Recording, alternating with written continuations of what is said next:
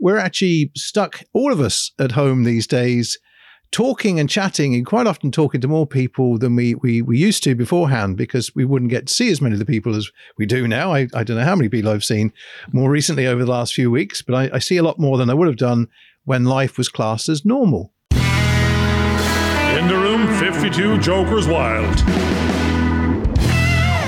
Why build a robot? That was where we thought of the future would be. Build a robot body and download yourself into that. The tech in the last 30 to 50 years has said, feck that. We'll build an organic version and we can fast grow it in a 3D yeah. test tube equivalent. And now all we got to do is put the spark of life in. We can, all the bits are in the right order. Now all that's missing is the soul. And all the soul actually is, is ones and zeros that has a volume of gigabytes or terabytes, and that's you. Plug in and play. There, here we go. So well, there's there's the Westworld. Do you remember West? Plug and play. You've got West Westworld, which is the Yul Brynner one, which is a slightly different one where they made sort of actual robots who look like humans. But the newer version of West Westworld that was on HBO, basically they did actually 3D print them and actually create a bit like the the Ghost in the Machine, also, which is a Japanese kind of version of that whole sort of thing. It's the same kind of concept. I, I think exactly. Uh, if you start thinking of the organic version, that we've had, if we can build a 3D version, organic version, which we can. We can grow ears and on the backs of rats, and we can do all sorts in test tubes. We can 3D print, you know, various organs, and by definition, you can 3D print the bones. But, but you're starting to go, but bones break. Are we going to do them in titanium? Uh, why why would you not go to the next level of the new super improved six million dollar man? Six million dollar man back in twenty yeah. years ago. Yeah. it's probably two point four billion now. I'm not too sure what the pricing conversion will be. But if you were redoing the six million dollar man with inflation and CPI, is that now six billion dollar man? But if it is, and we can mass produce, we're back to the same thing. Would you be building a little bit of more flexibility into those bones. You can organically wrap the organic around it. You can have the brain in there and maybe an AI brain, but as long as it's you in ones and zeros and personality, you don't know any better. It's you. It's just you, you have a longer sell by date. So, you know, that's what the new, we want to have the new improved you. We'd like to be able to afford the $6 billion man, woman, or anywhere in between as long as we can afford to build it. You know, now it's all about do you have a big enough cloud package so you can actually store yourself in order to be able to upload and download you. Well, in uh, there's a Bruce Willis movie called The Surrogate, and in that, all the human beings that can afford it basically they have a surrogate version of them, which is a robot, and they basically sit at home you know, in their enclosed environments, whatever's happened to them.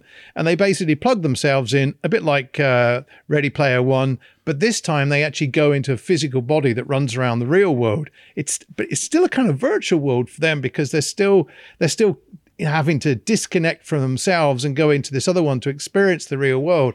And, and again, it's you, you come back to the sense that if it's going to cost six billion to have the effectively a real life avatar that is mechanical running around and having all the problems, why not create a, a virtual digital one that would allow you to fly, even like Superman, which is what's in the, the Ready Player One type thing, and most of the games that people are getting into.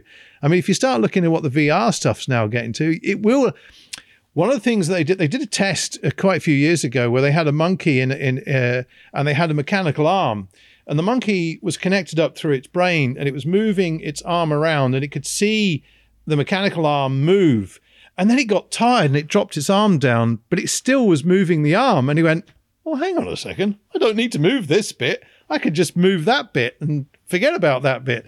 So once you get to the point where your brain can actually move other things and you don't have to physically move this, then you kind of go, right, you don't need, do you need this body?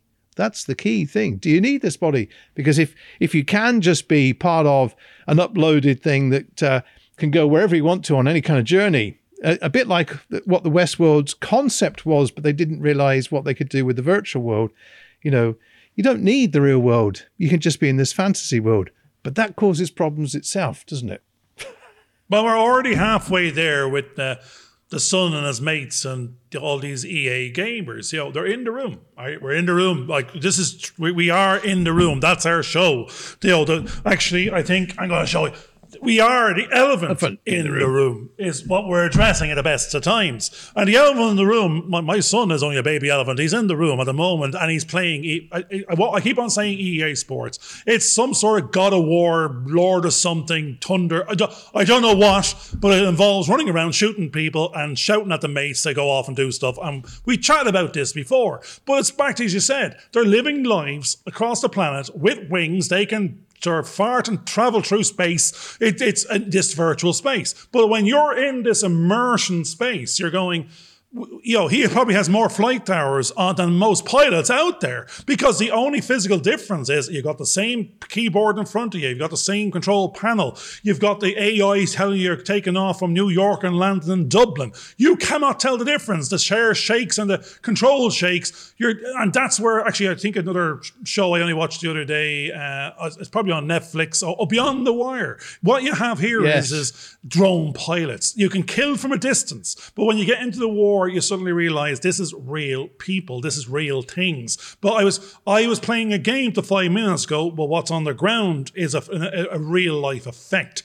But if I think it's a game, it is a game. That is many a film out there, from Ready Player One to Ender's Game and God knows what. You're being your your, your empathy is taking away because it's characters on a screen. That's what they're doing in war games. But I mean, at the same time, you know, with the pandemic out there, and if we start going, we can put a body out there that can go to a different planet. We can, if we have a line of sight, we can probably have our avatar counterpart on a different planet while we are here. But we could be uh, plugged in to effectively a test tube, some bubbles on food, and our, our awareness is in the machine, and the ghost becomes the ghost in the machine at a distance. You're going, what constitutes you? What constitutes awareness? What is real and what is not? If our mind believes that it is, we don't even know if we're real or are we the sort of the ghost in the machine? Are we the game? Player or the avatar from someone else's Ready Player One. We don't know because the programmer has been told not to tell us. And I think what's happening at the moment is that we're now the, the initial worries that you might have had about starting a new business or starting a new venture. I think or feel that they are starting to sort of move away a little bit because I'm I personally now feel that there's like doors opening that weren't there before. The the I think because we've, we're we're creating something solid, the opposition to what we're doing is no longer it's fumbling. You know, I know in the conversations that we've had in the past, um, people will come and they criticize what you're saying, and then not your and maybe it's just the the insecurity that I might have had in the past. Uh, would have meant I would have maybe crumbled. But now I'm finding, hang on, no, there's a certain resilience there that we've now got. And instead of getting that negativity from other people, we're getting a certain sense of positivity, which is which is actually fueling us even more and keeping that engine going. So the sense of harmony I was talking about is that we're we're in a flow that we feel that we can continue going and the motivation now is is allowing us to take the next step and the next step in fact you know that harmony that i'm now finding is allowing me to to run the extra mile to you know to keep on going to keep that stamina going. You know the the resilience is there that is making me feel happy about what i'm doing and i'm feeling more and more contented uh that that you know there's a process going on that or rather again it's back to that sense of value. Uh, that that that thing that brings harmony that gives me a sense of now i can carry on uh, which because you can start on certain types of journeys and if you get the negativity coming, you, you kind of give well, what's the point? I give up. I don't feel valued. As i feel more valued now it's now giving me that energy level that that substance that you need to keep on going the fuel in fact to keep the engine going. And that's that was a word that we've we've used quite a few times is the engine. You know the fuel is now coming in and those those ref, those responses that we're getting from other people is now fueling my enthusiasm it's now in fueling fueling my stamina keeping me going. I now know that i can keep up that pace and i'm now energized to do the next step the next step because it's usually it's looking at the small steps. There's a massive amount of material that we have to actually cover to get through to where we want to go. We know it's going to take a long time. We also know we don't know everything but we're getting there. We we we have the confidence. We know how this thing fits together. It's a puzzle. We've just got to make sure we put the right pieces in the right place in the puzzle and then it will come together but it takes time and we have to have patience. And I think from some of the things that I've been looking at on YouTube about you know uh, business and about uh, being able to keep on going is that most people will give up after the first two to three years because they haven't seen the results, but they haven't maybe concreted that vision of what it is they're trying to actually achieve. And I think we have we set our we knew what the end goal was. We knew what we're trying to do. When we get deflected from it because we know that that's a fairly solid thing that we're trying to get to we've experienced it in in different forms in different areas. We and we know we we we talked about that future future memories. We're actually living it. I'm living it in my mind. I'm seeing things that are reminding me of where we're actually going. We're able now to talk to other people who who are stakeholders in the industry and actually allow them to see how our vision matches into their vision. And they now become energized by what we're actually giving them. We're not trying to take something away from them. In fact, the more that we can collaborate as a team, as a group of people who have similar aspirations, the stronger each of our projects will actually become because they can interact with one another. And I think that's something that on my journey I've noticed that hadn't happened in the past everybody was wanting to keep their own little piece. They didn't want to share it with everybody. And that's why they ended up having to do multiple jobs, multiple tasks just to keep their own project going. But in reality, you can't achieve that. You've got to work with other people. It's the collaboration and it's it's the, the, the sharing the ideas, not being frightened of the ideas and being able to keep that thing going. Because once we've made our first film, I don't want to just stop there you know and and i say our film it it's it's a collaborative team film there are other people have aspirations of what they want to achieve on that and we can give them that that opportunity that, that maybe we never had when we were younger.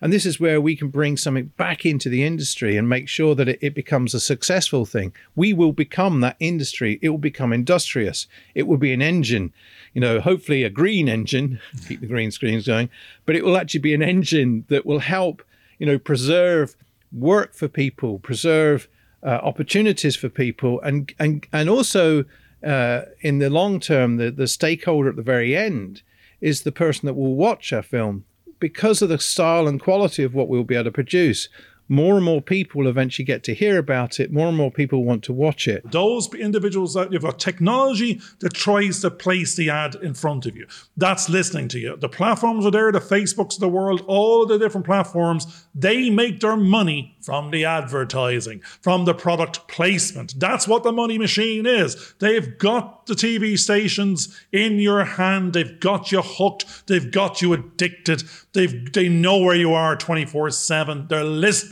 and they're proffering what it is they think you're interested in based on previous actions. And as I said, as a consumer, I'm sick to death of it.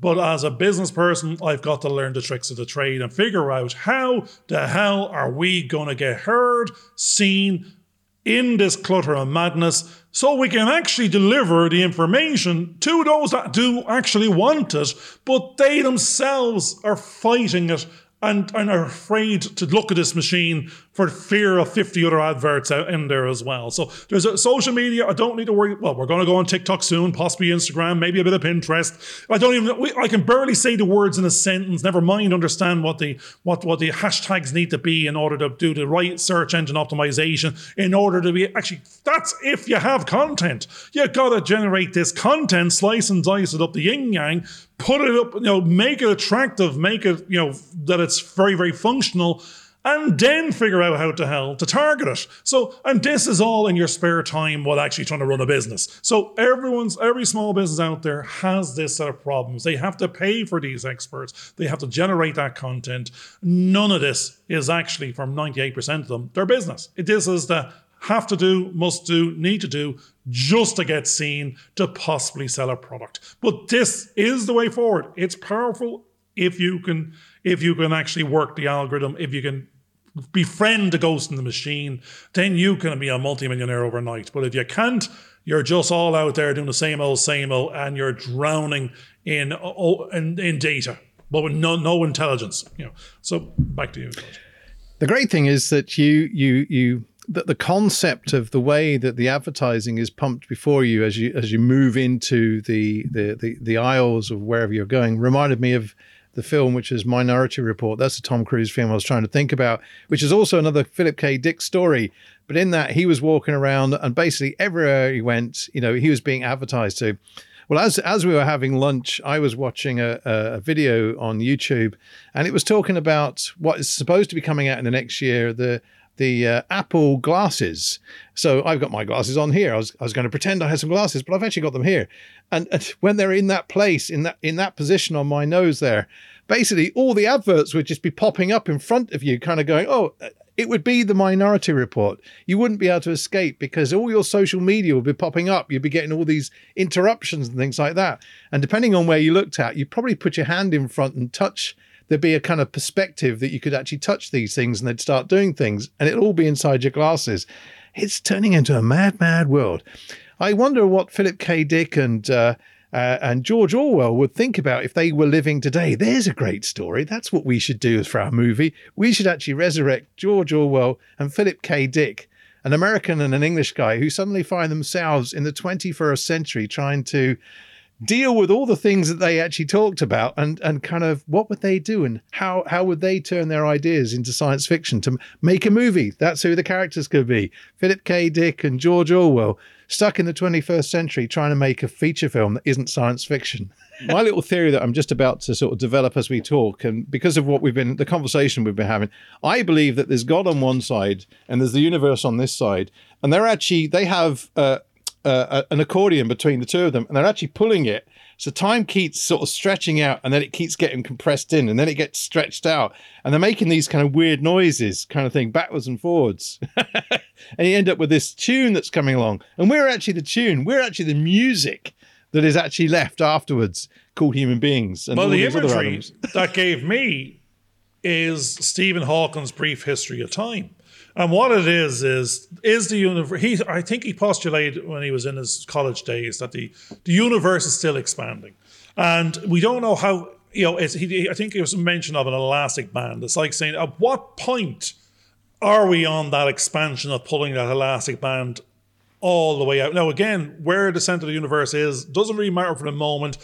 There was a big bang, and it's going out in all directions. It's going out from that point of origin and it's expanding. And later on, when the tech allowed further into his career, they were able to measure the speed of light from diff- diff- distant stars and planets that showed the measure had actually got longer and further away from from earlier measure earlier measure points, which then showed that that had moved away at speed. Therefore, it was still expanding, and it proved as null hypothesis became, you know, proven uh, hypothesis because the tech arrived to prove the point. And he had other, you know, certain theories about or stuff not being able to, nothing can escape the pull of a black hole. But he since, I think, before he died, I think he said, no, no, there are things that can escape this this event horizon and all that, or come out of the black hole. But earlier on, he that was the hypothesis and the null hypothesis because no, no one could even find a black hole. No one could disprove it because he couldn't even measure. This was all ideology based on assumption and pre preposition and and everything else. But then the tech arrived and they could. But you just said the according and, and and it's been stretched out. That's the elastic band. That's the universe. So it's not the universe fighting God the universe is the actual accordion in the middle. So there's this other unknown. And actually, God doing God, that then. and they're pulling it, and they're this is the universe is expanding and contracting over time. So when it expands to the full of the elastic band, what happens next is it's the elastic band starts to pull back. Yeah. And they are saying this will happen. Now, how many billion million years it's going to take to do that? It doesn't matter. But what's going to happen at the end, restaurant at the end of the universe is it all comes back and starts contracting, and suns and the black hole swallows suns, and suns implode into white dwarfs, and all the above happen. And ah. we'll, you know, six billion years from now, is the is the end of our universe, uh, our universe as we know it. But there's multiple million universes out there. But that expand if we follow that hypothesis, the elastic band universe will at some point start to contract. We don't need to worry about it. Some generational, you know, you know, ancestor. Well, not I can never get this right. Not our ancestor, but our but yeah. our further generations of, of, our children's children's there children We'll have that problem if we're lucky. But again, if you go from 1 billion to 10 billion to 20 billion in a couple of hundred years, this, this planet, in the absence of something we don't know now, is going to be well past the tipping point and effectively it cannot sustain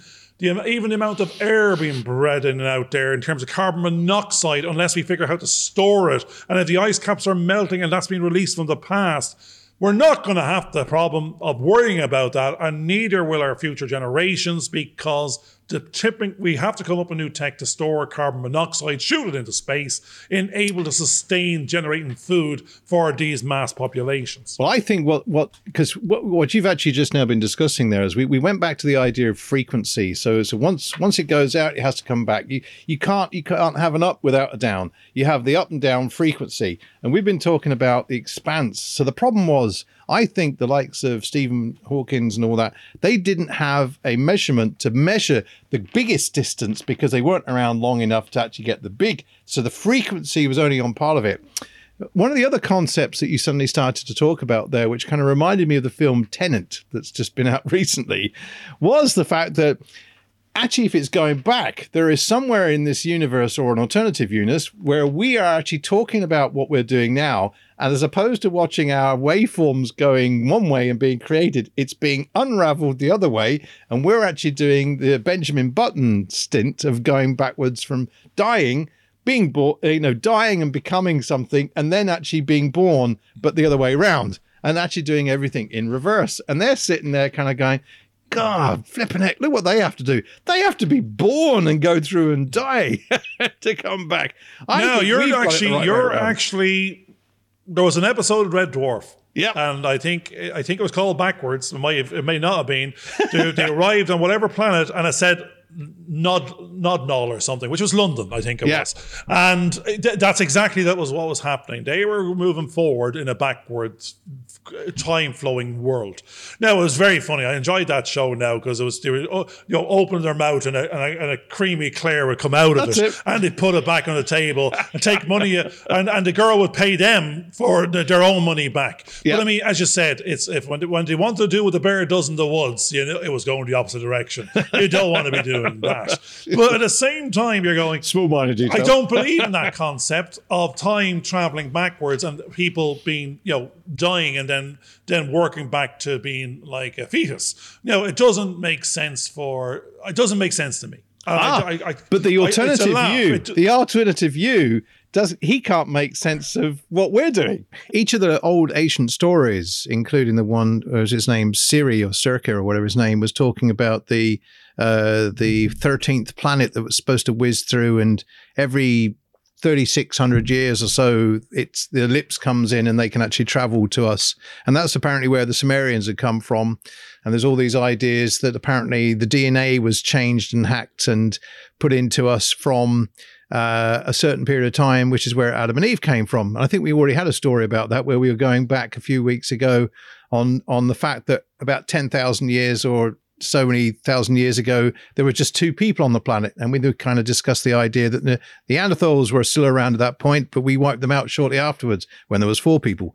But the interesting thing is that that this kind of story is quite interesting because we do kind of worship the tech. Because you think about it me and Garvin are actually separated by quite a distance. We've said this quite a few times. We have all this tech around us that allows us fairly quickly within a fraction of a second to communicate to one another. There's no lag or latency as they call it.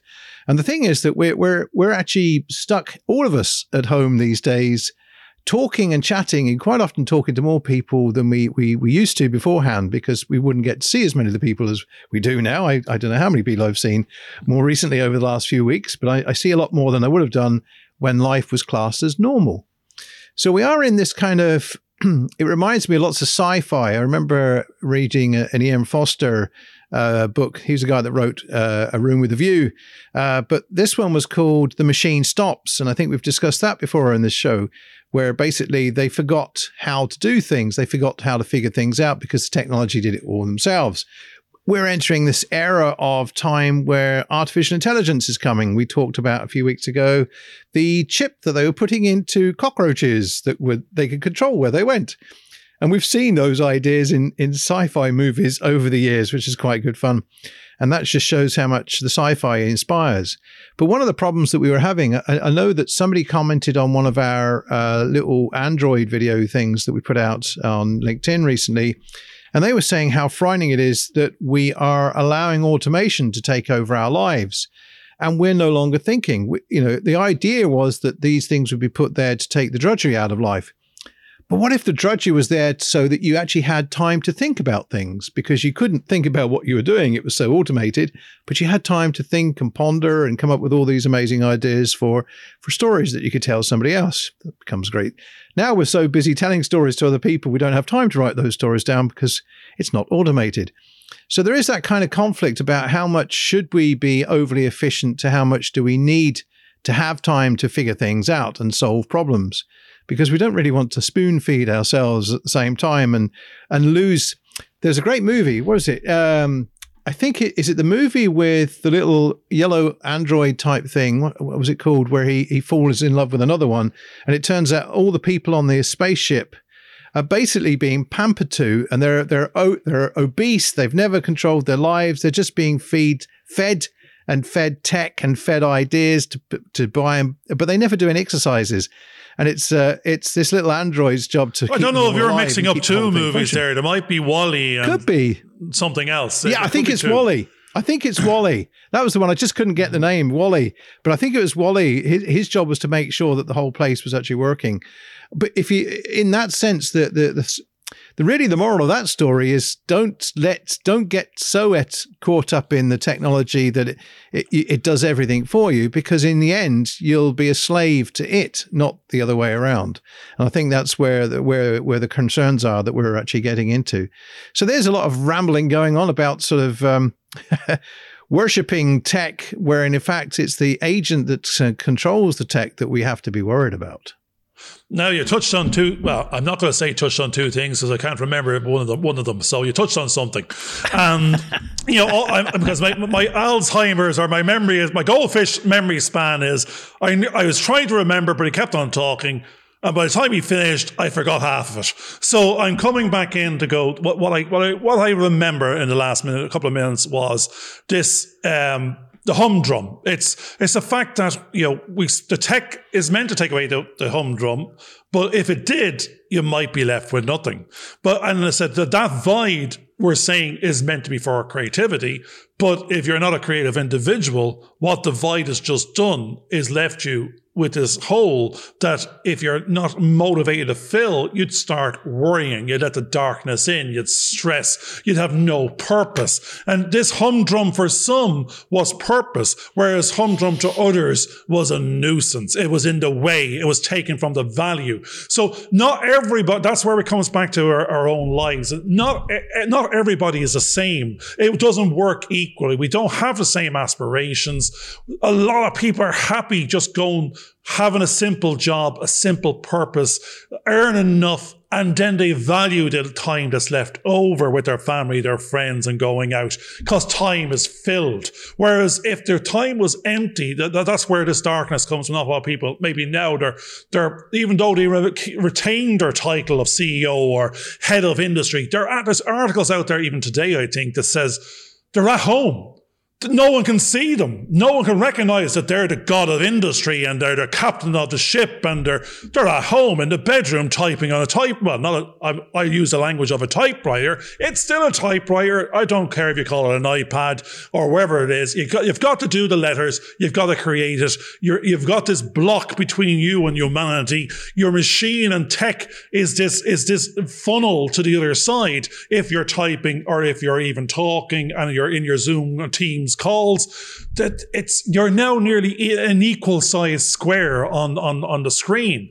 And your voice is is, is a certain tone and presence. And if it was if it was 200 heads on the screen who's the boss and who cares? Because most of them could be turned off and you don't, they're not even watching, they're in their pajamas. But I mean, but there, there's a distance. What's happened is there's now a distance from the worker to the boss. And uh, the, and, and it's, the, you're, you can't see the suit. You're not walking by and everyone's in awe of, of the, of the C-suite executives doing the strut of power to the boardroom and back again. So there is, a, you miss that. That's what people say. They miss being seen. They miss being heard. They miss wearing the suit. They miss the journey from A to B that sets the pace of the day and divides the home life from the work life. If we do, all we're doing is walking from one room to the next room, and we're lucky if we put our trousers on. So it, it's it's it's how you fill your day, but sometimes it's how others see you fill your day might also be the value how often do we need to repeat stories? That's that's the other key thing. How often do we need to repeat stories? He repeated himself again and again and again. We need to cut those things out. We need to look at how can we concisely and creatively compose the words that we're actually saying so they have meaning, but allow other people to actually speak as well. And I think in a lot of conversations that I've been having recently, what I've actually found, and there's another actually to cut out as I suddenly thought about it, what I've been finding is that if you listen to what's going on, you can condense your words down to, you know, two or three sentences that may only be about 15 words. And you've said it so succinctly that everybody else suddenly goes, Oh my God, that was very profound. That was very deep. It doesn't mean to be that way, but you've said it so concisely that there's nothing else that needs to be said at that point. You've actually quietened your audience down. So there may be a little technique to work in there as well. Maybe not with Garvin. Let's see what Garvin has to say. How concise will he be in the next section? I no right now. Let me back in. Ah, let Oh, me the back in. have been broken. The problem is have been you- broken no. There's the problem. The problem here is you were so concise. You removed the personality. You removed That's the it. fluff. You removed the humanity. You were left with fact. And that was all. They asked just a question. bones with no marrow. Shut up. Therefore, no. So I think there's your open-ended and closed-ended questionnaires. You, and most of the time, if you have a, a closed-ended questionnaire, you get a bunch of yes nos and you learn nothing, and you drove the answer to a result that was actually feck all use because it was a 50-50 between a yes and a no or a checklist of something, and they. The question you should have been asking was, would you have picked yes or no at all? Would you have picked from the five points in question, or have you got a sixth we didn't know about? We need the open ended questions. I don't want to be scripted. I want to be improv. In the improv, I will address the scripted. We will get the point across, but it's back to the same thing again. It was dressed up in, dra- in its dancing clothes. It was entertaining. It was, you didn't know you learned. Yeah. That's what we want out of our film academy. We want you to be the Joker, not the clown. We want you to be enjoying it because the Joker in the good old times was that he was the king's ear. The he the was party. the real power behind the throne, the influencer. That he knew all, had everyone's ear. He was omnipresent because everybody spoke freely in front of the fool. No, but the fool knew all and could direct all. And basically, you want to be the entertainer. You want to be invited to the dance. You don't want to be Mr. Factual. You don't, or Mrs. Factual. It's very short answer, straight to the point. Garvin. Yeah, not me. no one I know. Not going to happen. No, no time soon. So, Mr. Concise, he's out the door. Mr. Entertainer, he's in the room. Is it fact? Is it fiction? Is it fantasy? You make your mind up after the fact. But I'm not going to, well, concise enough that we don't drown you and kill you. But apart from that, you, you, you, that's what a book is about. The floweriness in there wasn't the facts. It wasn't it was raining outside. It was the floweriness was, it was a leaf. It was a green leaf. It was a green leaf in the forest. It's, you're, you're now, sorry, you could have just said it was a leaf. That was enough. But now how, that's our problem next week. Actually, I'm going to keep it for a second because we have a pitch. But now we, we got to get down to three minutes. And we're saying we could talk for two, two hours straight and not take a breath. And every last piece of it will be factual. But now it's what, it's not that it's not, none of it's not, uh, not relevant. It's, we got to be thinking in reverse. We suddenly realize all they're really interested in is show me the money. It's not that it's concise, it's targeted and meaningful and value. But the rest of it is dressing it up and dancing a dance based on a set of rules of a of maybe a, an investor pitch deck. None of it matters. That's to get you comfortable into the zone of why you, why my money, how much money, when do I get it back? Can I have some more? We all know the real questions underneath of it. The dance and the entertainment is it still has to be believed. It still has to be bought. The story has to be entertaining. It has to be believable and they want to buy it by the end. That's the fact. And we've got to be concise in the time but we have to get every image and journey into that moment so they go on that believable journey of a future they want to buy in. So back to you. Well, one of the things I was thinking about as we were talking there and, and when I'd finished up was the court cases. One of the biggest problems with the court cases, they want you to say yes or no. And the difficulty with the yes and no is because you said it's a closed question, you don't get any flavor of what's going on. And quite often the yes or no is misgiving, misguiding the jury. And they can accuse people, especially in the days of the death penalty. I remember the old black and white uh, f- films I used to watch on the BBC when um, in the good old 60s that were really cops and robbers and it was all in the court case. Was this the fact or not? Yes, yes, but, but, but, okay. Yes is the answer. He's done. Go and hang him. Got rid of him. And he went, ah, but this story tells something totally different that would have actually proved his innocent. If you'd allowed me to tell the story and get into a few of the other bits and pieces, it's not just a yes and no. And I think that, as you said before, the multiple choices that we're often being asked to fill in, especially on psychological tests and things like that, you're sitting there kind of go, but that's not what I want to say. And that's not what I want to say. It's somewhere in the middle or somewhere, you know, scribbled all over the place. It's a squibbly little sort of line. And we need to add more information in there to, to give the coloring, to give the flavoring. Otherwise, it just becomes bland. So being too concise can can also cut out. I, you you were saying cuts out the fat and down to the lean meat. I think it just goes down to the bone and the marrow's been taken out and there's nothing really left to actually eat. You know, you've got nothing to enjoy and savor. You just break your own teeth, which is no good if you're too concise.